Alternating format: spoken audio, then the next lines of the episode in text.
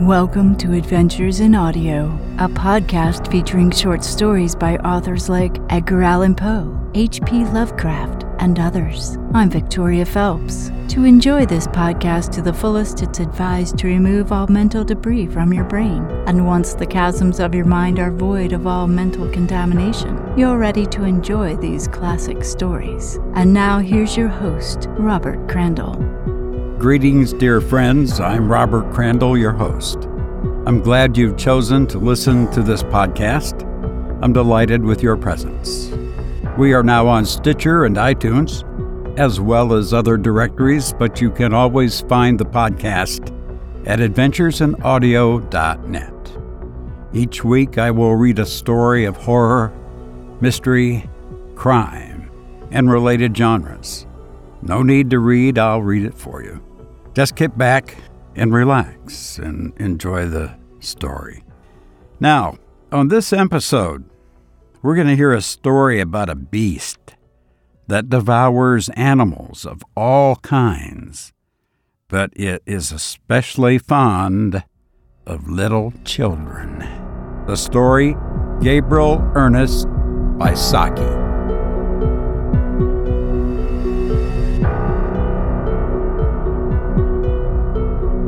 There is a wild beast in your woods, said the artist Cunningham as he was being driven to the station. It was the only remark he had made during the drive, but as Van Cheele had talked incessantly, his companion's silence had not been noticeable. A stray fox or two, or some resident weasels, nothing more formidable, said Van Cheele. The artist said nothing. What did you mean about a wild beast? said Van Cheele later, when they were on the platform. Nothing, nothing. My imagination. Here is the train, said Cunningham. That afternoon, Van Cheele went for one of his frequent rambles through his woodland property. He had a stuffed bittern in his study and knew the names of quite a number of wild flowers.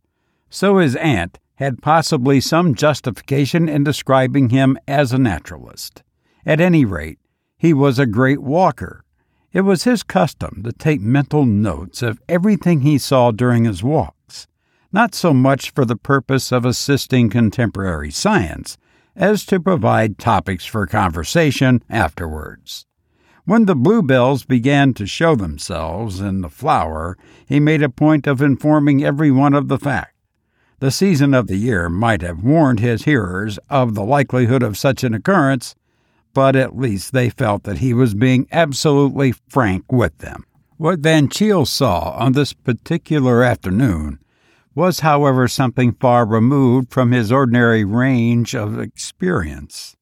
On a shelf of smooth stone, overhanging a deep pool in the hollow of an oak coppice, a boy of about sixteen lay asprawl, drying his wet brown limbs luxuriously in the sun.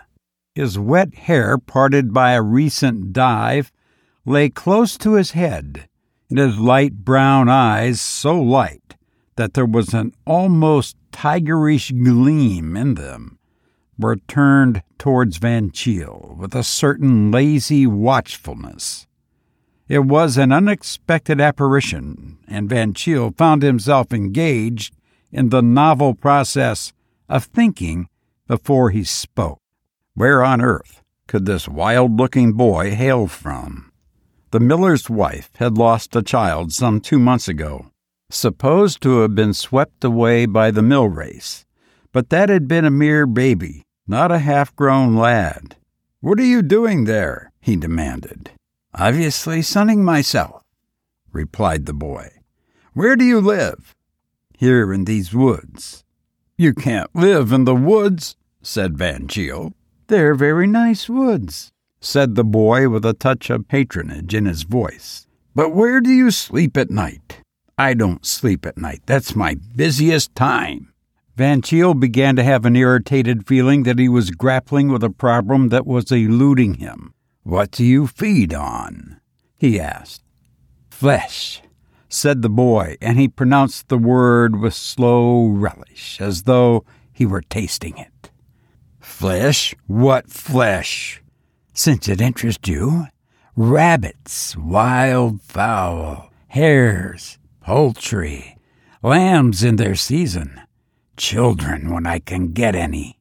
They're usually too well locked in at night when I do most of my hunting. It's quite two months since I tasted child flesh. Ignoring the chafing nature of the last remark, Van Cheele tried to draw the boy on the subject of possible poaching operations. You're talking rather through your hat when you're speaking of feeding on hares. Considering the nature of the boy's toilet, the simile was hardly an apt one. Our hillside hares aren't easily caught. At night I hunt on four feet, was the somewhat cryptic response. I suppose you mean that you hunt with a dog, hazarded Van Cheele. The boy rolled slowly over on his back and laughed a weird, low laugh that was pleasantly like a chuckle and disagreeably like a snarl. I don't fancy any dog would be very anxious for my company, especially at night. Van Cheele began to feel that there was something positively uncanny about the strange eyed, strange tongued youngster. I can't have you staying in these woods, he declared authoritatively. I fancy you'd rather have me here than in your house, said the boy. The prospect of this wild, nude animal in Van Cheele's primly ordered house was certainly an alarming one. If you don't go, I shall have to make you, said Van Cheele. The boy turned like a flash, plunged into the pool, and in a moment had flung his wet and glistening body halfway up the bank where Van Cheele was standing. In an otter, the movement would not have been remarkable. In a boy, Van Cheele found it sufficiently startling. His foot slipped as he made an involuntary backward movement, and he found himself almost prostrate on the slippery, weed grown bank with those tigerish yellow eyes not far from his own. Almost instinctively, he half raised his hand to his throat. The boy laughed again, a laugh in which the snarl had nearly driven out the chuckle. And then, with another of his astonishing lightning movements, plunged out of view into a yielding tangle of weed and fern. What an extraordinary wild animal! said Van Cheele as he picked himself up, and then he recalled Cunningham's remark. There is a wild beast in your woods. Walking slowly homeward, Van Cheele began to turn over in his mind various local occurrences which might be traceable to the existence of this astonishing young savage. Something had been thinning the game in the woods lately. Poultry had been missing from the farms hares were growing unaccountably scarcer, and the complaints had reached him of lambs being carried off bodily from the hills. Was it possible that this wild boy was really hunting the countryside in company with some clever poacher dogs? He had spoken of hunting four footed by night, but then again, he had hinted strangely at no dog caring to come near him, especially at night. It was certainly puzzling. And then, as Van Cheele ran his mind over the various depredations that had been committed during the last month or two, he came suddenly to a dead stop, alike in his walk and his speculations. The child missing from the mill two months ago, the accepted theory was that it had tumbled into the mill race and been swept away but the mother had always declared she had heard a shriek on the hill side of the house, in the opposite direction from the water. It was unthinkable, of course, but he wished that the boy had not made that uncanny remark about child flesh eaten two months ago. Such dreadful things should not be said even in fun. Van Cheele, contrary to his usual wont, did not feel disposed to be communicative about his discovery in the wood. His position as parish councilor and justice of the peace seemed somehow compromised by the fact he was harboring a personality of such doubtful repute on his property. There was even a possibility that a heavy bill of damages for raided lambs and poultry might be laid at his door. At dinner that night, he was quite unusually silent. Where's your voice gone to? said his aunt. One would think you'd seen a wolf. Van Cheele, who was not familiar with the old saying, thought the remark rather foolish. If he had seen a wolf on his property, his tongue would have been extraordinarily busy with the subject. At breakfast next morning, Van Cheele was conscious that his feeling of uneasiness regarding yesterday's episode was not wholly disappeared, and he resolved to go by train to the neighboring cathedral town, hunt up Cunningham, and learn from him what he had really seen that had prompted the remark about a wild beast in the woods. With this resolution taken, his usual cheerfulness partially returned, and he hummed a bright little melody as he sauntered to the morning room for his customary cigarette. As he entered the room, the melody made way abruptly for a pious invocation. Gracefully asprawl on the ottoman, in an attitude of almost exaggerated repose, was the boy of the woods.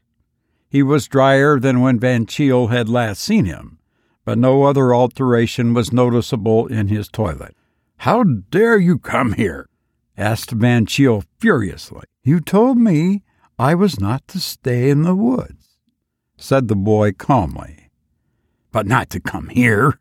Supposing my aunt should see you. And with a view to minimizing that catastrophe, Van Cheele hastily obscured as much of his unwelcome guest as possible under the folds of a morning post. At that moment, his aunt entered the room. This is a poor boy who has lost his way and lost his memory. He doesn't know who he is or where he comes from, explained Van Cheele desperately, glancing apprehensively at the waif's face to see whether he was going to add inconvenient candor to his other savage propensities. Miss Van Cheele was enormously interested. Perhaps his underlinen is marked, she suggested. He seems to have lost most of that, too, said Van Cheele, making frantic little grabs at the Morning Post to keep it in its place. A naked, homeless child appealed to Miss Van Cheele as warmly as a stray kitten or a derelict puppy would have done.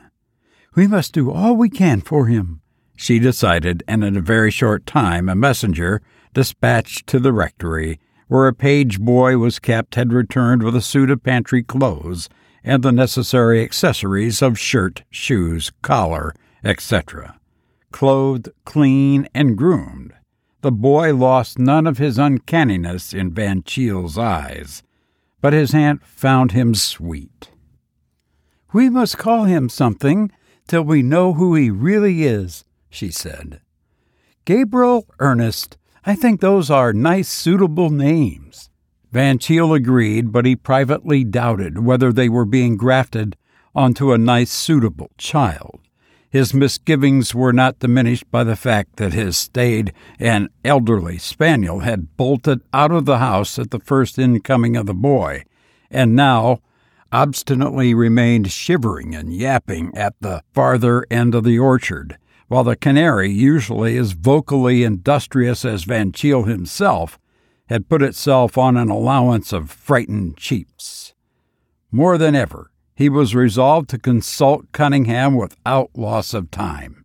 As he drove off to the station, his aunt was arranging that Gabriel Ernest should help her entertain the infant members of her Sunday school class at tea that afternoon. Cunningham was not at first disposed to be communicative.